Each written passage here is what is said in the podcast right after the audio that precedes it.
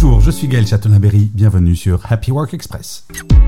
Selon une étude réalisée par l'INSEE en 2022, 65% des salariés aimeraient réduire leurs heures de travail. Cela soulève une question importante, comment équilibrer travail et vie personnelle? Parmi ces 65%, 30% voudraient travailler 30 heures par semaine, un chiffre très significatif qui montre un désir de plus en plus de temps libre. 25% préféreraient une semaine de 32 heures, tandis que 10% opteraient pour 35 heures.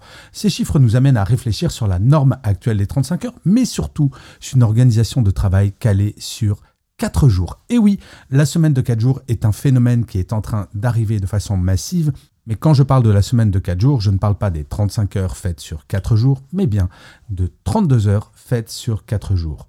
En fait, toutes ces données nous interpellent sur le rapport au travail. Est-ce le début d'une révolution dans le monde professionnel? Peut-être est-il temps de repenser notre manière de travailler.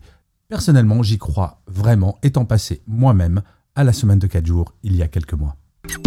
Merci d'avoir écouté cet épisode. N'hésitez surtout pas à vous abonner. Vous serez tenu au courant du chiffre du jour de demain.